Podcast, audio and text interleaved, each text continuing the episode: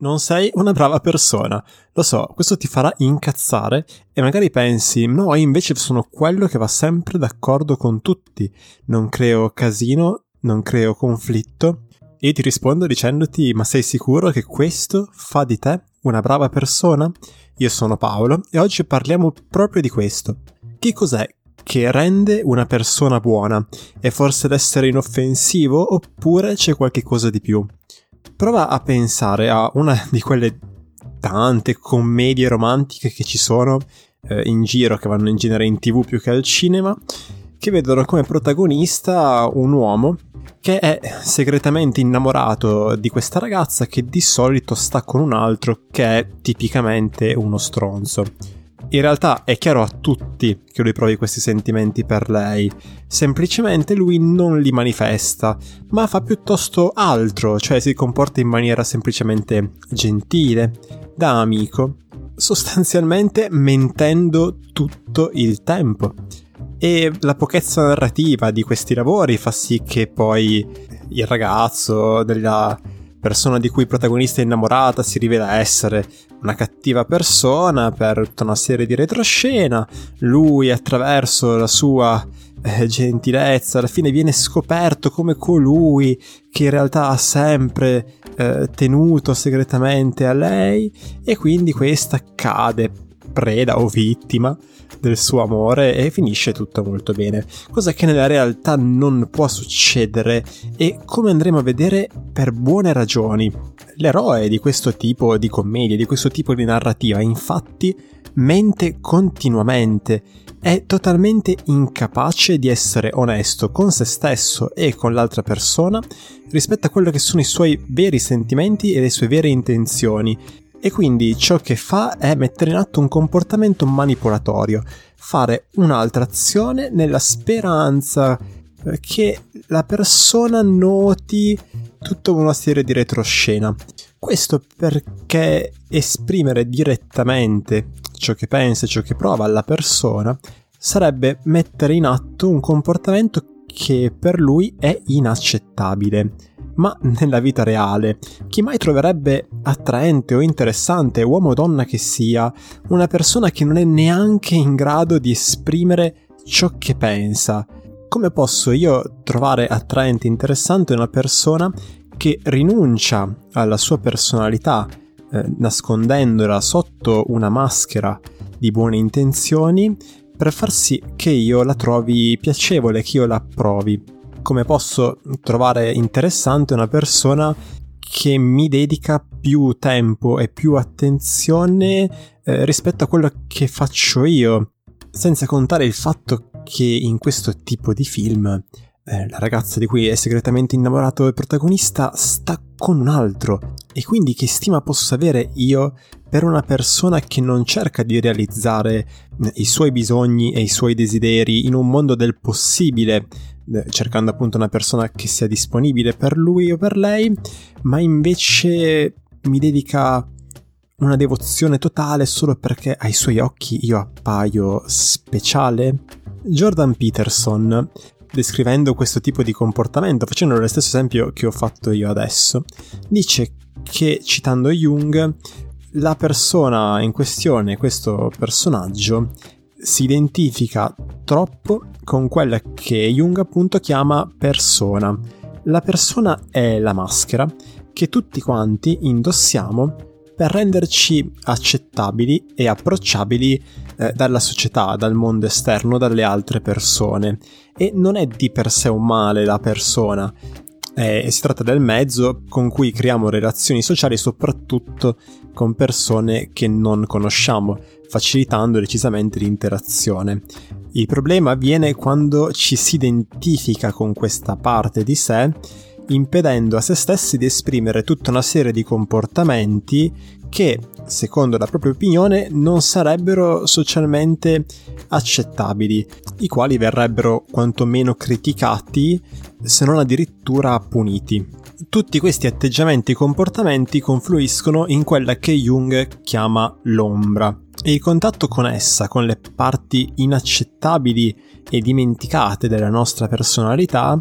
è indispensabile secondo Jung per arrivare a costruire un'individualità che sia degno di questo nome, che sia una personalità complessa che contiene in se stessa anche aspetti controversi, che poi sono esattamente quelli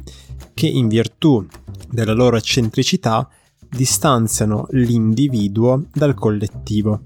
La collettività, infatti, difficilmente accoglierà con gioia l'emancipazione della unicità della personalità del singolo, in quanto la sua stessa esistenza seguendo regole proprie e non tanto quelle della collettività che l'individuo man mano che emerge troverà sempre più generali, sempre più astratte e comincerà a metterle in discussione chiedendosi non solo se queste siano legittime o meno,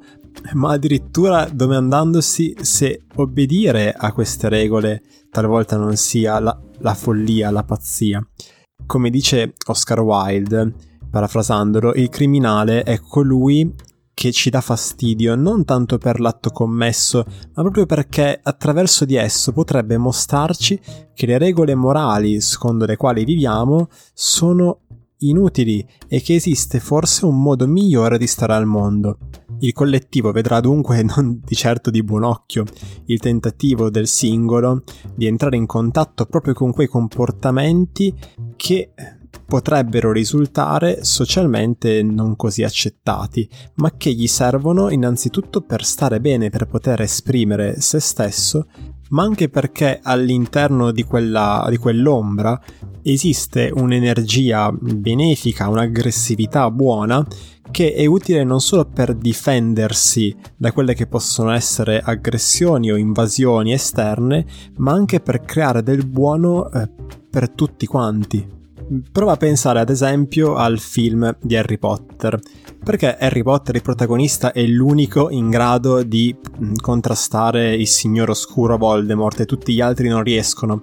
Beh, perché lui da piccolo è entrato in contatto con questo male, questa parte del nemico che è in qualche modo dentro di lui. E quindi lui in se stesso contiene la possibilità del male, questa ombra di cui stiamo appunto parlando. Ed è il contatto con essa che gli permette di fare tutta una serie di azioni che gli altri personaggi non riescono a compiere. Ad esempio, eh, Harry Potter è assolutamente disobbediente per la maggior parte del tempo nei confronti delle regole, le infrange continuamente per tutti i libri, tutti i romanzi, o addirittura fa delle cose come parlare con i serpenti che sono considerati in maniera archetipica il male. Pensa ad esempio nella, nel, nel, mito della creazione Satana assume le sembianze di un serpente appunto. E quindi questo, questa presa di consapevolezza, di contatto con quella parte di sé considerata dal proprio punto di vista, attenzione, socialmente inaccettabile, può portare a grandi benefici, può portare alla riscoperta di un'energia che è utile e positiva, di un'aggressività domata che diventa assertività, diventa la capacità di affermare e difendere la propria posizione, il proprio punto di vista. Significa poter dire di no, e come dice Chris Voss, no è l'inizio di ogni negoziazione e negoziare è comunicare in una maniera efficace che funziona e che non va a danneggiare l'altro ma semplicemente a proporre uno scambio che fa sì che ciò che io desidero si possa realizzare e ciò significa creare la possibilità di avere ciò che per me è buono, ciò di cui ho bisogno per stare bene, che si tratti di una migliore posizione lavorativa o magari di un aumento o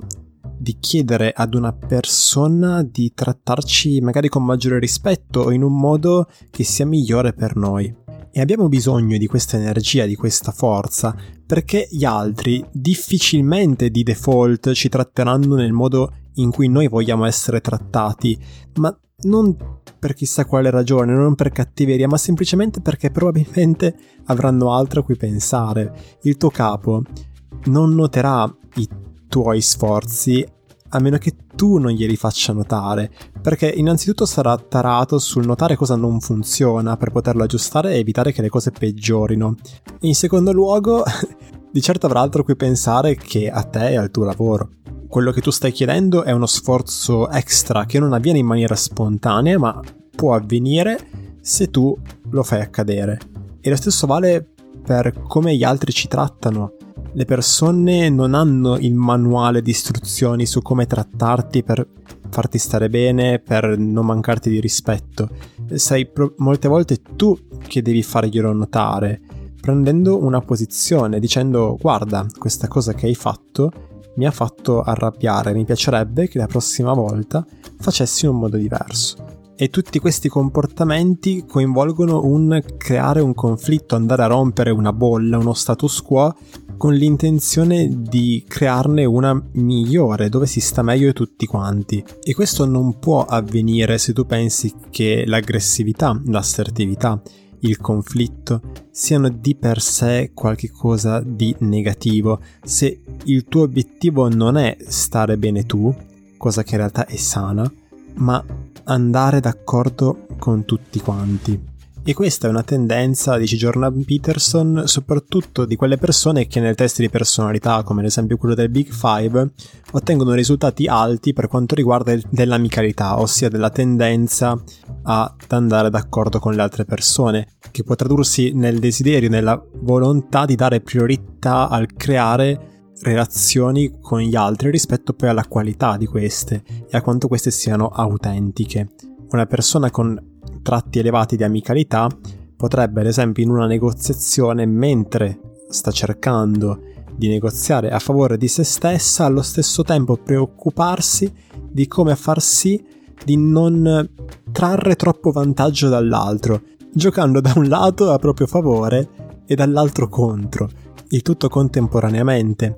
E, dice Jordan Peterson, non vi è alcuna ragione per cui tu, nel momento in cui hai a che fare con un adulto, dovresti in qualche modo trattenerti quando stai negoziando. Se giochi con un bambino, ogni tanto lo farai vincere per far sì che si crei in lui un minimo di autostima, ma l'adulto, essendo una persona, come dire, fatta e finita, già di per sé cercherà, e fidati, lo farà, di negoziare a suo favore, non ha di certo bisogno della tua protezione e in questo modo tu stai facendo semplicemente un dispiacere a te stesso. Ricordati, dice Jordan Peterson, che tu devi almeno tanta cura e considerazione a te stesso quanto ne devi agli altri e non vi è quindi alcun motivo per cui non dovrebbe essere auspicabile che tu stia bene in quanto tu sei una persona che ha il compito di prendersi cura di se stessa come se si stesse prendendo cura di qualcuno a cui vuole bene.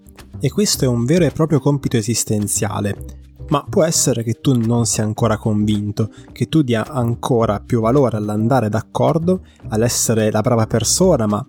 quando sei una brava persona, quando gli altri ti chiamano così, significa che tu non fai più paura a nessuno e che quindi che nessuno ti rispetterà.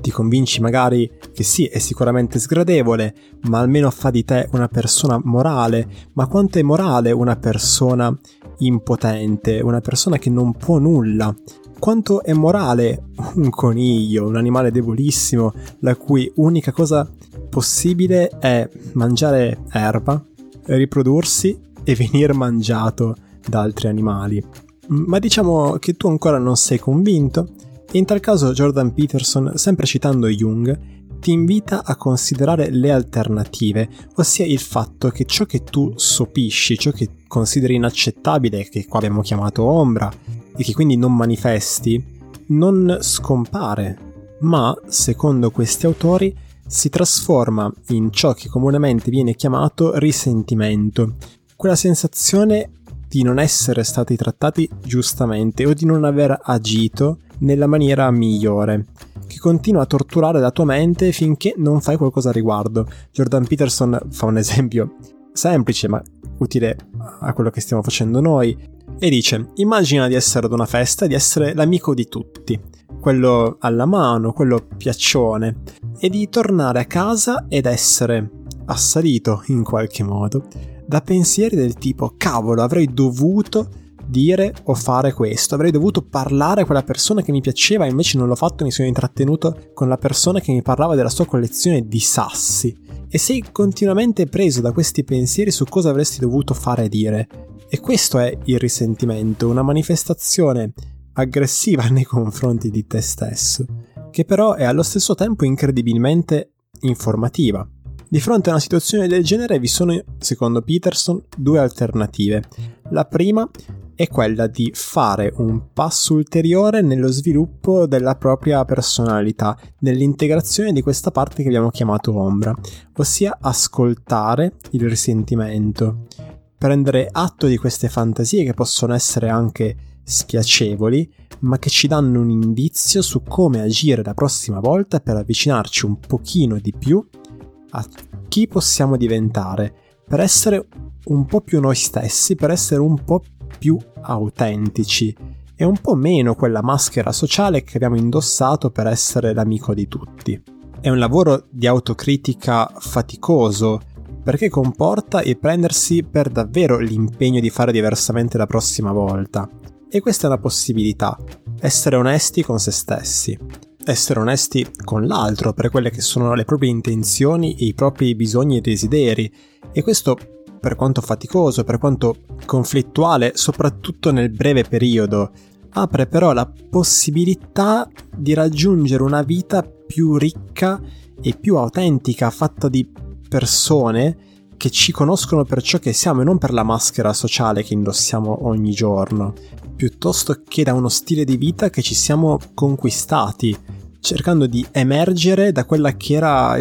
la corrente, il percorso preposto che ci avrebbe portato, se noi fossimo rimasti passivi, alla conformità, che è esattamente l'opposto del diventare se stessi. E percorrere la via stretta, citando Eraclito, la via difficile che inizialmente ci richiederà più sacrificio, ma chissà, forse potrebbe valerne la pena per i benefici che potremo sviluppare in futuro, o anche solo per scappare dall'alternativa. E poi c'è l'altra possibilità, quella di ignorare il nostro risentimento, di convincerci di essere in grado di adattarci a qualunque situazione e qualunque circostanza, di poter sostenere questa maschera ed essere in qualche modo felici, pur rinunciando proprio a quei particolari, a quei comportamenti che ci avrebbero resi un po' di più noi stessi. E questo è pericoloso, ma non per se stessi, pericoloso per sé e per gli altri, perché questo risentimento andrà a manifestarsi in qualche modo nel mondo esterno,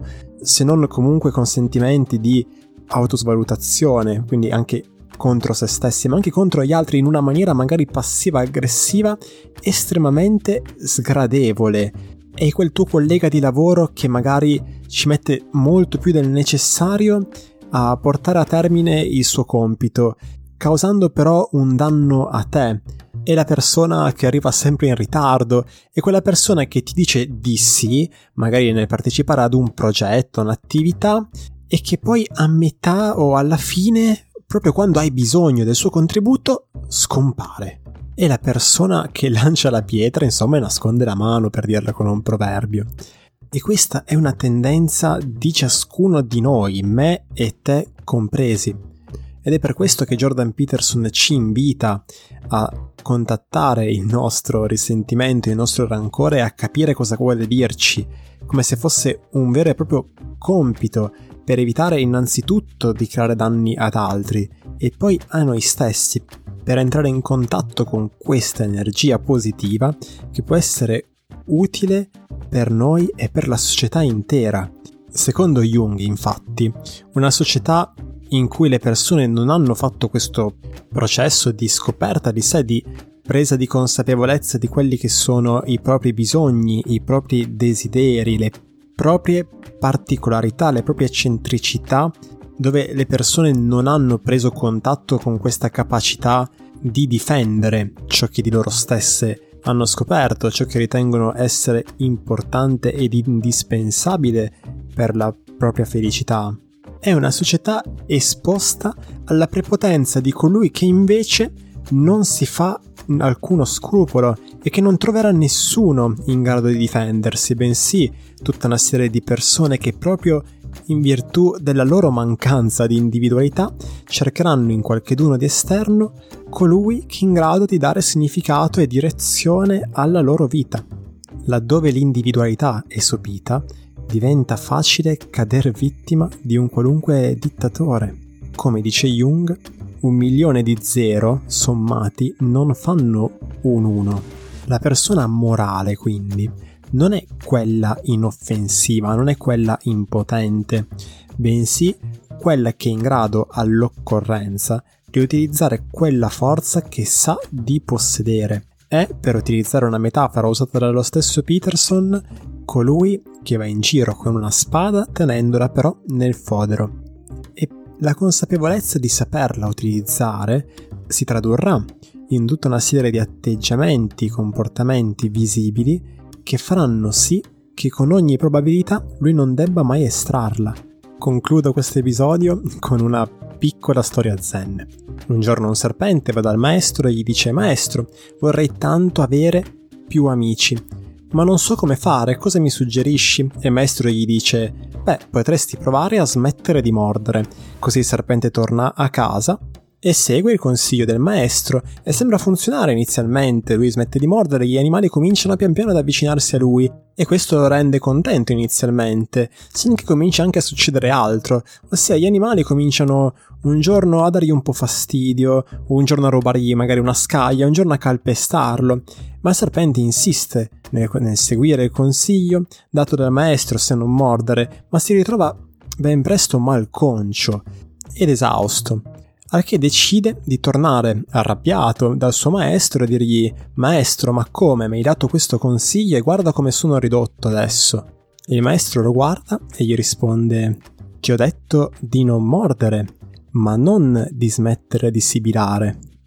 Bene, questo era l'episodio di oggi, spero che ti sia piaciuto, nel caso condividilo, che è sempre il miglior modo che hai per supportare il mio lavoro da psicologo e non tanto da podcaster, anche se... no, no, da psicologo. Se vuoi altri episodi o saperne di più, ti invito a, visitare il sito paoloperz.it. Noi ci risentiamo alla prossima puntata e ciao!